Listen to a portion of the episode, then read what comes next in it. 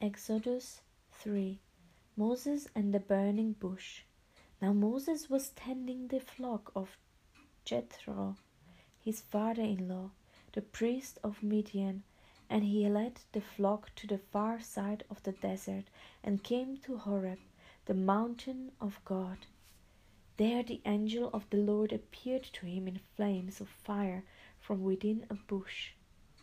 Moses saw that though the bush was on fire, it did not burn up. So Moses thought, I will go over and see this strange sight, why the bush does not burn up.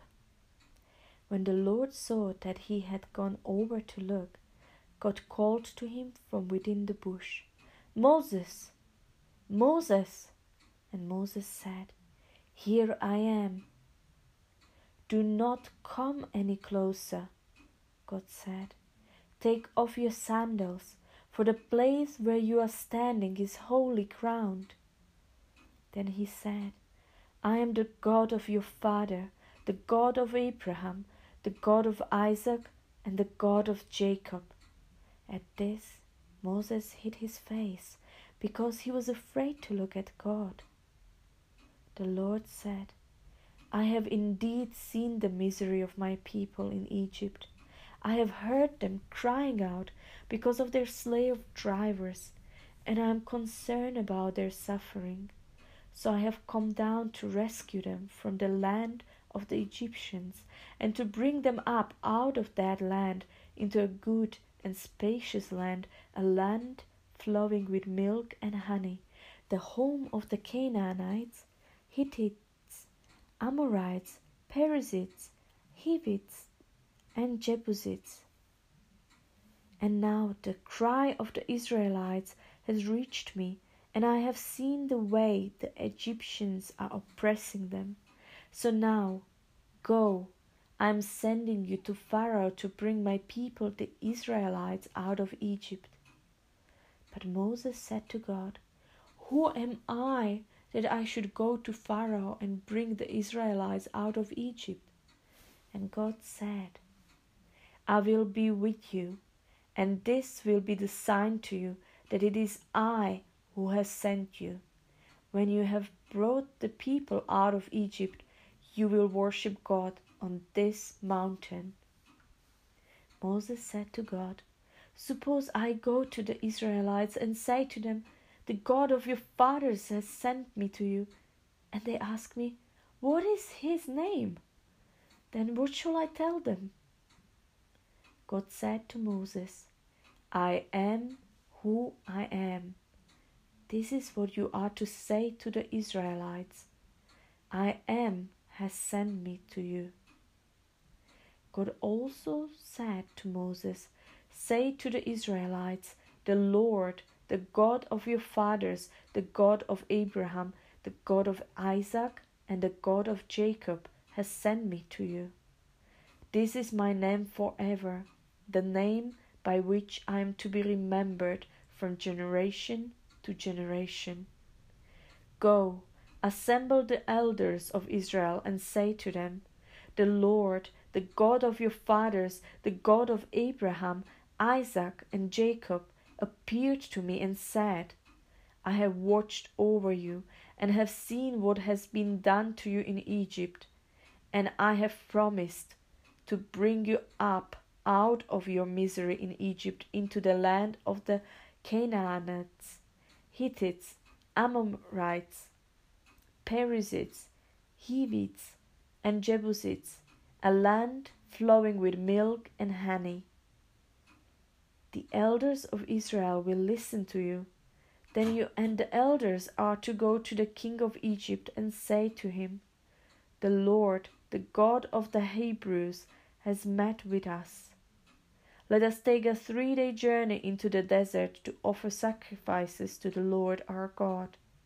But I know that the king of Egypt will not let you go unless a mighty hand compels him.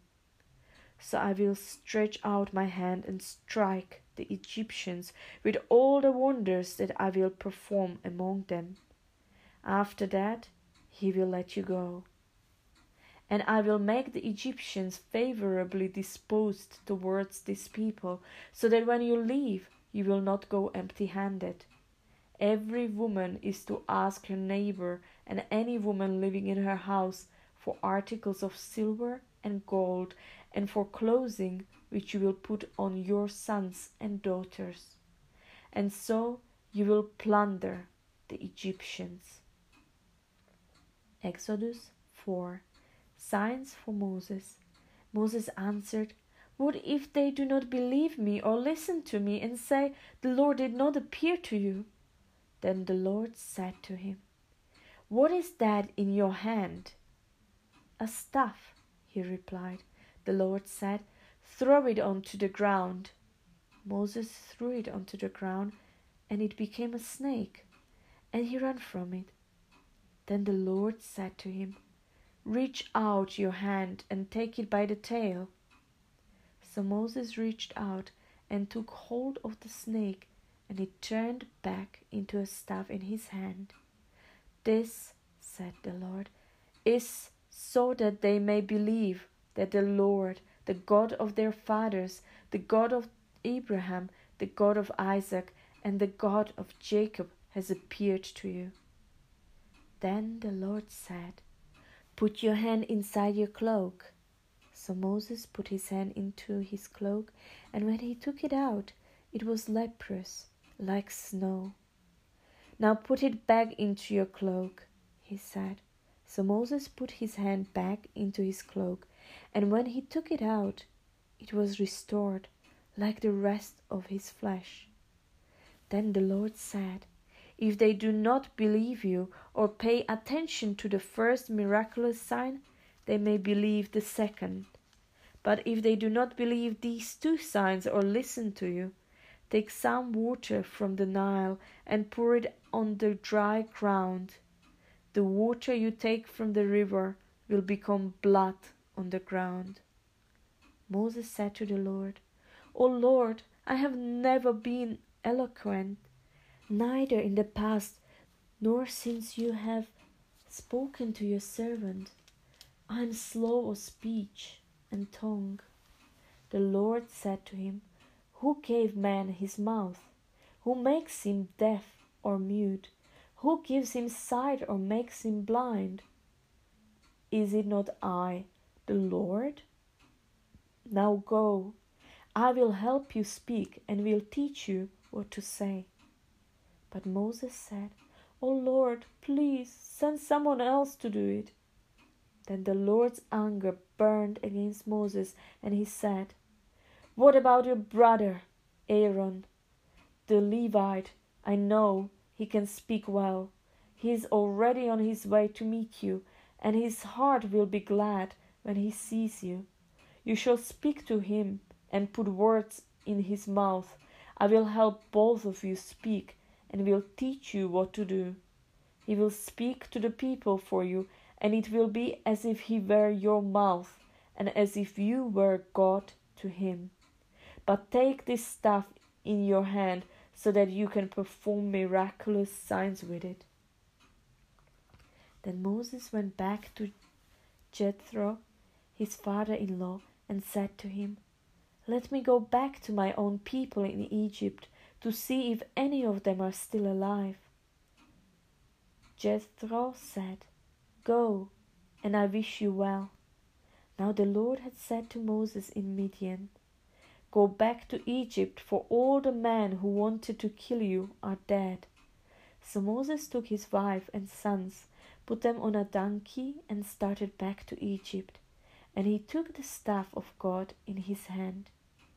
The Lord said to Moses, when you return to Egypt, see that you perform before Pharaoh all the wonders I have given you the power to do. But I will harden his heart so that he will not let the people go. Then say to Pharaoh, This is what the Lord says Israel is my firstborn son, and I told you, Let my son go, so that he may worship me. But you refused to let him go so I will kill your firstborn son. At the lodging place on the way, the Lord met Moses and was about to kill him. But Zipporah took a flint knife, cut off her son's foreskin, and touched Moses' feet with it. Surely you are a bridegroom of blood to me, she said.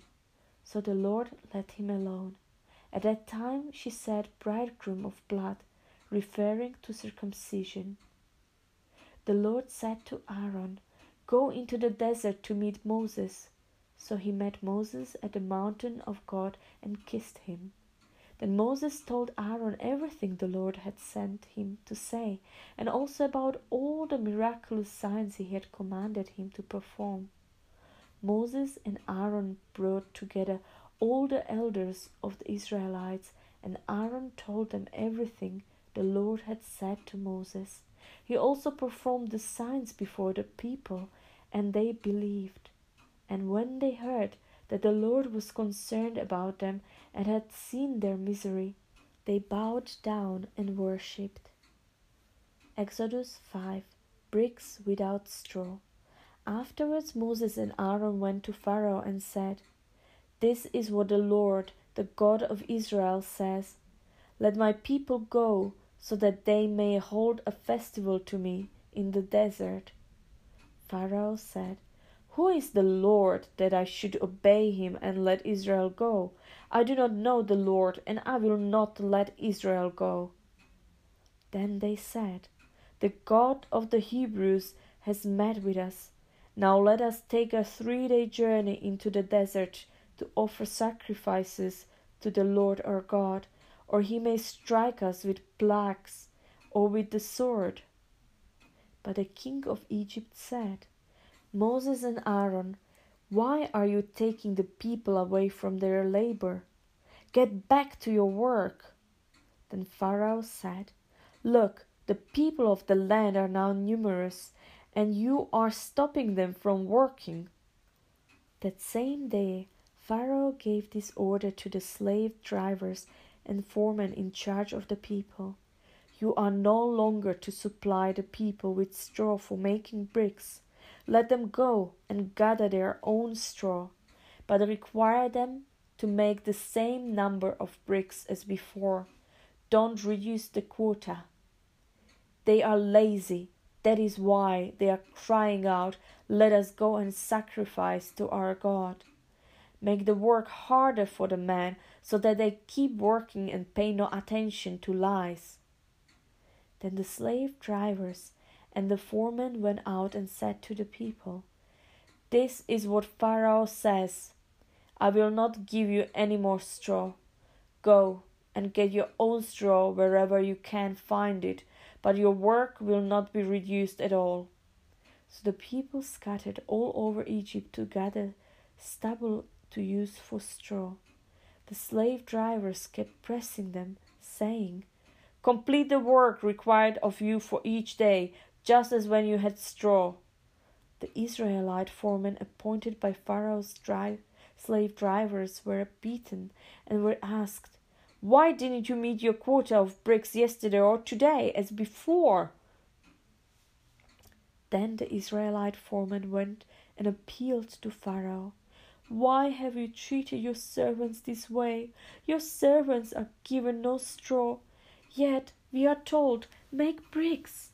Your servants are being beaten, but the fault is with your own people. Pharaoh said, Lazy, that's what you are, lazy. That is why you keep saying, Let us go and sacrifice to the Lord. Now get to work. You will not be given any straw, yet you must produce your full quota of bricks.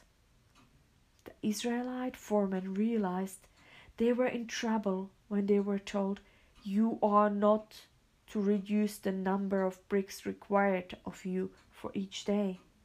When they left Pharaoh, they found Moses and Aaron waiting to meet them, and they said, May the Lord look upon you and judge you. You have made us a stench to Pharaoh and his officials, and have put a sword in their hand to kill us. Moses returned to the Lord and said, O Lord, Why have you brought trouble upon these people? Is this why you sent me? Ever since I went to Pharaoh to speak in your name, he has brought trouble upon this people, and you have not rescued your people at all.